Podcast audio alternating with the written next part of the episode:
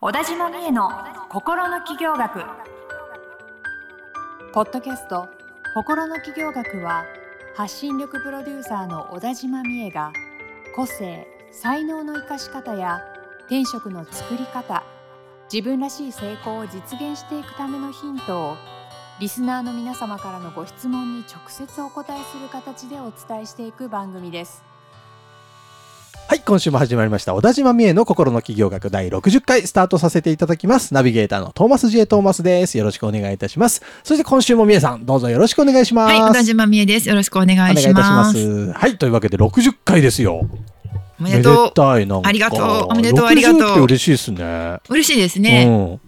なんかいいですね50回も嬉しかったけど、60回も嬉しいですね。はい。そして100回、200回とやっていきたいですね。たいっすやっていきましょう。やっていきましょう。はいなんか今年からなんか美恵さんのなんかギアが変わった感がここ数週間してるんですけど。もう、全開です。前回全開。いや、まだまだちょっとこれからやっていきますんで、ぜひよろしくお願いします。すねちょっとまたこの番組のなんかレベル感というかね、あの進む勢いというかね、聞いてる方の変化もいろいろ変わってくるんじゃないかなと思いますので、上げていきたいですねよ。。たくさん絡んでほしいんですよ、リスナーさんと。ねえ、うん本当にお願いしお願いします。ます。あのーちょっと前にも言いましたけど、X でね、はい。X でちょっと絡んでほしいんですよ。あ、それは、えーそうですね。あの、ハッシュタグをつけていただいたり、ハッシュタグ、心の企業学。トーマさんの、にね、こうリプライしたりとそうか、そうそう。ぜひおえー願いします。ちょっと探したいからみんななんか LINE から言ってきてほしいあアカウントこれですってお願いします。結構ちゃんと絡むんでお願いしますちゃんと絡むんですよね。そう、そこはちゃんとね、うんちゃんと絡ませていただきますんでね。お願いします、はい。愛を持って絡みますので。トーマスがねしばらく X をこう積極的に更新していなかったら、はい。気づいたらなんかフォロワーさんとかも減ってたりしてなんかどう絡んでいいか分かんなかったり最近の X の仕様もなんかなんかフォローしてる人じゃなだけじゃなくておすすめとかで出てきちゃったりなんかよく分かんなくなってるんでみんなちょっと手伝ってほしい、そうですね。まあ、X もね、うん、こう、いろいろ変わってる時期なんで、ね。トーマさんに、こう、わっと活躍していただいて、やり方を教えていただいて。はい、お願いします。教えてください。はい、というわけで、えー X で絡んでほしいという話をしながらですね、今週のテーマ、今週は質問が来てますね。はい、ありがとうございえーこんなます。風に質問を皆さんも送ってきてください、ぜひ。ぜひお願いしたいと思っています。X からでもいいですし、概要欄に LINE 公式アカウントがあるので、はい。そこから直接送っていただいてもいいですし、もう直接来てほしいですけどね、嬉しいですね。うん。来ていただけると。まあ、そんな感じでせしょあの質問、相談が来ましたので、今日はみえさんに相談に乗っていただきたいと思いますうん。お。願いしまはい、す。今日の相談こちらです。えーセミナーなどを受けていく中で、周りの人たちが売り上げを上げて進んでいく様を何度も目撃してきています。しかし、自分自身は売れるわけでもなく、ちゃんと成長できているのかも定かではありません。えーそんな方たちがブレイクするタイミングでやっていることって何かあるのでしょうか？えー、みえさん、教えてくださいということです。ありがとうございます。ねえいや、素晴らしい相談ですね。はい。なるほどね。売れていく中で。売れていく人がブレイク直前にやっていたこと、うんもうこれしかないですよ。あるんですか？これしかない。おうなんすか？失敗です。失敗。失失敗というかは成功の母ってやつですね。いや、ほんとそれ。はあそう言っちゃうと平凡になっちゃうんですけど、はいはあの、失敗というかね、うまくいかないっていう状態になっていて、はあだからつまりこれをやっても頑張ってるのにうまくいかない。ああやっても、工夫してるのにうまうまくいかない。はあなんでだろう？だから苦しい目、痛い目にあっていて、ああでもない、こうでもないって悩んでい,、たっていうことですよ。はあ、はあはあはあ、で、だそれがあるから、その、同じセミナーを受けるのでも、はもう真剣度が違うわけですよ。あなるほど、なるほど。真剣も本当真剣。真剣。真剣っていうぐらい真剣なんですよ。切れる剣ですね。あの、で、はい問題もね、その、セミナーで言ってる内容とかも、はい。あの、まさに今実践、自分が実践してて、うまくいかないことをその先生が。話してくれてるから、その答えの一つ一つが刺さるまくるわけですよ。で、その自分が質問するにしてうんも、うん。あの、具体的で、ね。これやってみてこうだったんですけど、うん。どうだ、なぜでしょうかとか、うんうんうん。どうすればいいでしょうか私こう考えてるんですけど、なんか違いますか、はいとか、はい。はいっていうふうにもう生きた質問なんですよ。うんうんなるほど。もう答えを欲しくて必死だから。なるほど。そもそものマインドがやっぱ違いますね。そうなんです失敗してるとで。それはやっぱりやったことないことに関して何か聞いても、うんやっぱりふーんっていう感じじゃないですか。だし、そんなに困ってないことに関して言われても、あ、なるほどね、いいこと聞いたで終わるじゃないですか。確かに確かで、その何か機会があったら生かそうって感じになるけど、その失敗した直後だから、うんまさにその生かそうって機会が今なんですよ。うん頼む、今、あの、き傷口にバンドエイドください、ね軟膏ください。全然違いますね。ていう状態だからら、だからお腹空いてるってことですよ。お腹空いてない人に、いくら世界のごちそうとかを目の前に並べても、ごめんちょっとお腹いっぱいだからいらんわってなる。美味しいけど、みたいになりますよね。から、で、そうなるためには、やっぱりやってみて失敗してうまくいかないっていう、それが大事なわけですよ。よでこれ私自身も本当にそうで、はい。あのー私結構起業初期とかに今思うと、なんか、すごいグイグイ言ってたなって思うんですよ。その先生とか、うん。あの、自分よりも先を行ってる仲間の方々とかに、なんかね、例えばコンサルのうん、あの、練習をね、コンサル習ったりとかもしてたんで、うんコンサルの練習しましょうみたいな場とかもあったりしたときに、もう、なんか他の人はそれっぽい、そのコンサルの練習用のうん。テーマとして、なんか適当なだ、適当とは言えないけど、うん。まあなんか軽い、やりやすいお題を自分分で設定してやってもらうんだけど、はい。私はもう常に悩んでるから、うん。もう常にガチな質問しかしないくくて、なんかそう、なんかガツガツしてたっていうか、うん。本当に知りたかったんですよ。なんはで、例えば私は体験セッションとかに全然制約しなかったりとかしたので、何が違うんだって聞いたことをやってみてるつもりなんだけど、できないうん。であったりとか、それこそコンサルがうまくできない、どうしたらいいんだとかっていうこと、もう本当になんとかしたわけ。だからもう常にこう飢えてて、求めてて、なるほど。それこそ聞くこと見ること全てがその答えを探しているみたいな感じだから、もう吸収力が全然違うんですよ、ね。確かにね。っていう状態にならないとブレイクしないのかって思われると困っちゃうんですけど、でもそれっていう私の今のこの話に対してトーマさんどう思いますか？え、それってその、そんなに、その、飢えた状態になるっていうことは、なん、なんていうんですか、そんだけ本気になれる、本気になれる仕事をその時点でもう見つけてたってことですよね。あ、本気になれる仕事というよりは、うんもう絶対に起業したかったし、うん。もうその会社員辞めて起業したわけだから、もうそれに代わる売り上げを立てないとっていうのが、そそれが最初の動機ですね。私の場合は。だその、そこに使命感とかっていうよりは、うん。あの、まずちゃんと仕事として対価を確立しなければうん。だし、で、やっていく中で、そのコンサルがうまくできないであれば、そのもうお金もらっちゃってて、うん。でもコンサルがうまくできない。うん。うんもう、そんなのもう、もう最悪じゃん ってなって、もう、だから必死ですよ、それこそ。そう。なるほどね。トーマスさんで言えば、なんか、写真の依頼が来たのに写真の技術がないみたいな、そんな感じなわけじゃないそれ必死ですね。必死ですよね。うん。それも必死で、次のコンサルでどうしたらいいかみたいなこととかはいも、もうすごい考えているから、みたい。な。なるほどね。だ常にそれでまとめて言うと、うんその必死にならざるを得ない状況がある、うんうん理由があるっていうことですよね。なるほど。ぼんやりなんとなく起業しようかなだとなかなか難しいかもしれないってことですかね。それはね、その通りですね。なるほど。で、特にそんなに困ってなかったり、うんそのお金とかうんもうん困ってなかったり、その起業しなきゃっていうところのうん理由が曖昧だったり、うんうんなんとなくだと、うんやっぱり最初って一番大変だから、うんあの悩んで、やっぱ私には無理かなーで終わっちゃうっていうこともあるかもしれないですよね。。なんかちゃんと自分と向き合ってなんで起業したいんだっけっていうのをしっかり見つけた方がいいんですかね。そうですね。そう、お金に困ってない人はね、うんうんお金に困ってたらそれが一番のあはいはいはいもう理由になるから、有無を言わさずじゃないですか。うんうん困ってないけどっていう人はそうですね。やっぱりその自分のミッションというか、何を、会社を捨ててまで何をするのかっていうことだったりとか、あるいはまあ会社員じゃなかったとしてもね、うんうん。そのわざわざ忙しくして、うん。その子供の面倒を見る時間を減らしてまで、はいはい。それこそ多分主婦だったら、じゃあ子供を預けなきゃみたいな状況もいたり、うんうんうんあったりするわけでしょ？そこに、その時に、あ私はなんか自分勝手なことをしてるんだろうか、みたいに思うんじゃなくて、うん。なんでそこまでして、この姿をこの我が子に見せることが大事なのかっていうところ？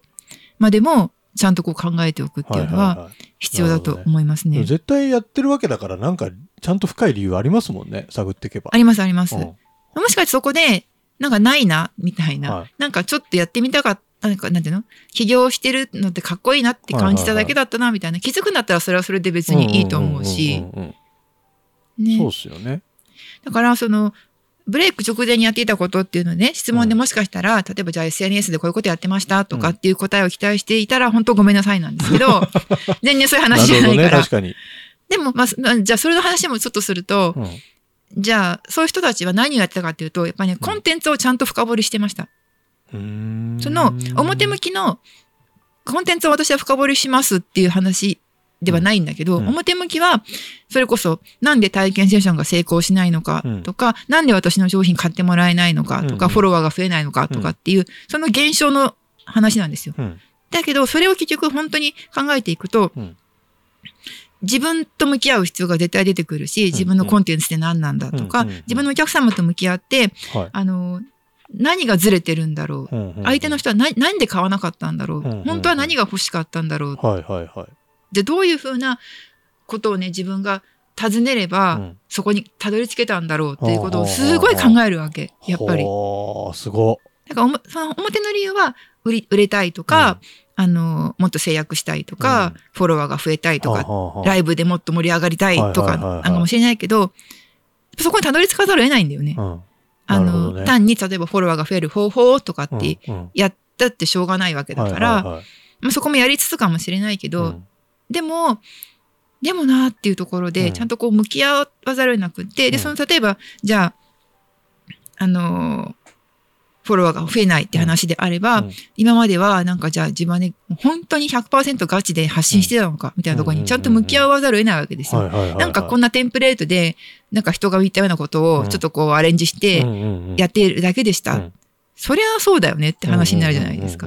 じゃあ自分の言うべきことって何なんだっていうところをやっぱり見つけていったりとか、その上で、その、例えばバズりたいんだったらバズる方法論は取り入れるけど、やっぱそこに入れる自分のメッセージとかうん。コンテンツって何なんだっていうところは、やっぱそこを見つけていくっていう作業に結局はなるから、それをやって、家庭はすごいしんどい、うん。めんどくさい、うん。もう苦しい、うん。眠い、は リサーチとかもしなきゃいけないあし、はいはい。だけど、それをやるってことを通して、あ、そうか、私、やっぱりこれなんだってことに気づくんだよ。うんうんうんうん。ために必要だから。それが出てくると、やっぱりその発信だって内容が濃くなるし、うん。セールスの時だってちゃんと相手のことを考えた、うん。あの質問ができたりとか、自分の商品についても自分の言いたいことだけじゃなくて、向こうから見て何が響くのかっていうところをちゃんと伝えたりとか、っていうことをしていくから、ですね。だからその、まあ、しブレイク直前にやってたこと、まあ、うん失敗ですっていう答えが私はそうだなと思うんだけど、でももう一つは、えっと、ちゃんと、その自分の商品うん作りうんっていうものと向き合っていったっていうところだと思いますね。なるほどね。まあ、イコールですもんね。そう、だから全然だから面白い話じゃないんですよ。全然なんか、それは大変そうみたいな。でも、それをやったらすごい快感なんですよあ。ね。なるほどね。いや、そこを見えてきたみたいな、そうそうそうそう。これだみたいなのを掴むために、あまあなんか、スパイスですよね。そうか、なるほどねう。ん。失敗するぐらいとりあえずアクションもしなきゃいけないし、うん。いや、やることいっぱいあるじゃないですか、それ。でもその、夜明けまでが一番暗いとか言うじゃないですか。はい。そしたら本当だなと思ってて、うん。自分でもなんか作ってても、うん。なんかこれ違う気持ち悪いみたいなうん。感じが出てくるわけですよ、はいはいはい。まずね。で、それができたら、あ、これが、この気持ち悪いって感じが出てきたってことは、うん。こっから、そうじゃ、その下に隠れてる答えを見つけられるんだって、もう今ではもうわかるから、そういう気持ち悪い嫌だって思ったら、あ、もう次はもう見つけられるんだな、うん。明日には見つかるな、みたいな感じで、逆に。にちょっと小躍りするっていうか。感じになってるので、今もうだからもうちょっと長期的な話で言うと、うん。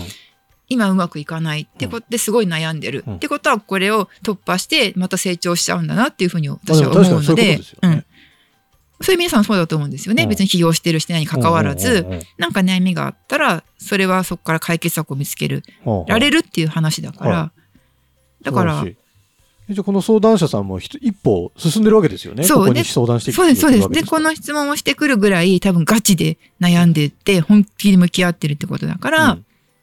そうですね。まあ、そそうですね。で、その時にやっぱり、まああれかもね、今までとちょっと違うアドバイスとかはあった方がいいかもしれないですよね。うんこの視点でやっててうまくいかないっていうのがあるわけだから、うんうんうんまあちょっと違う視点を取り入れてみるとか。は自分だとこう、やっぱ、私もそうですけど、自分ごとはこうなってしまいがち、あまあ狭くなってしまいがちなのそこばっかり見でちゃ、ってそうなっちゃいますよね。そうそうなるほどね。他の意見も取り入れながら。取り入れながらいろんな、ところにこう、悩みを吐露しながら、アドバイスもらいながら。アドバイス真剣に受け取って、うんうんうんっていうところですなるほね。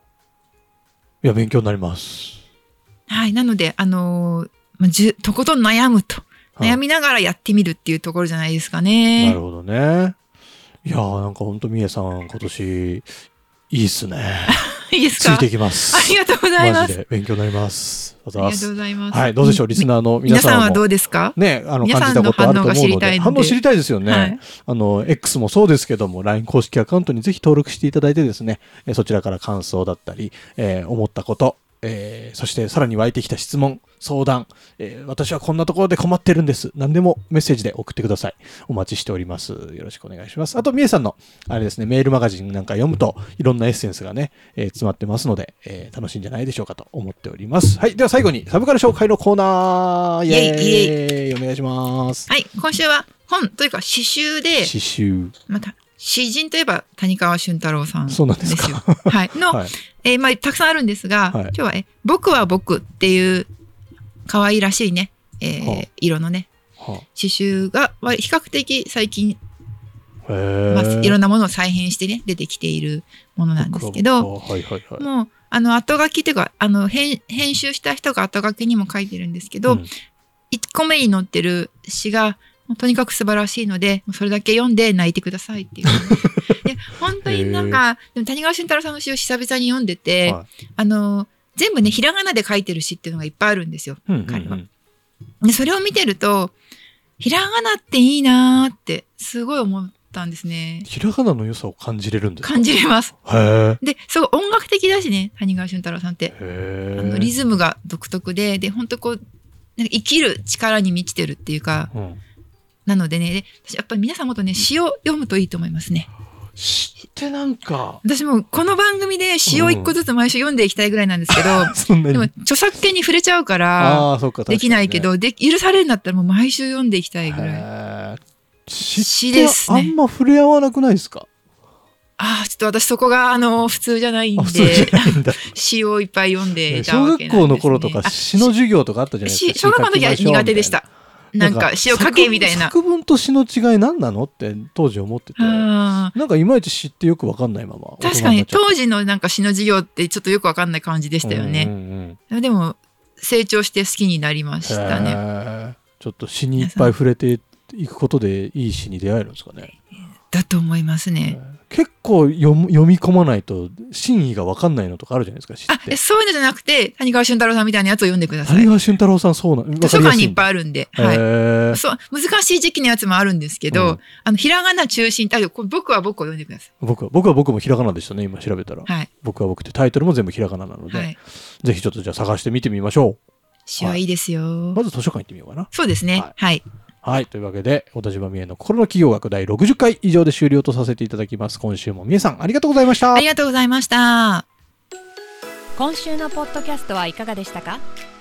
概要欄にある小田島美恵 LINE 公式アカウントから小田島先生への相談をお待ちしております些細な相談でもお気軽にご連絡くださいませそれではまたお耳にかかりましょうごきげんようさようならこの番組はプロデュースライフブルームドットファン。ナレーション土屋恵子がお送りいたしました。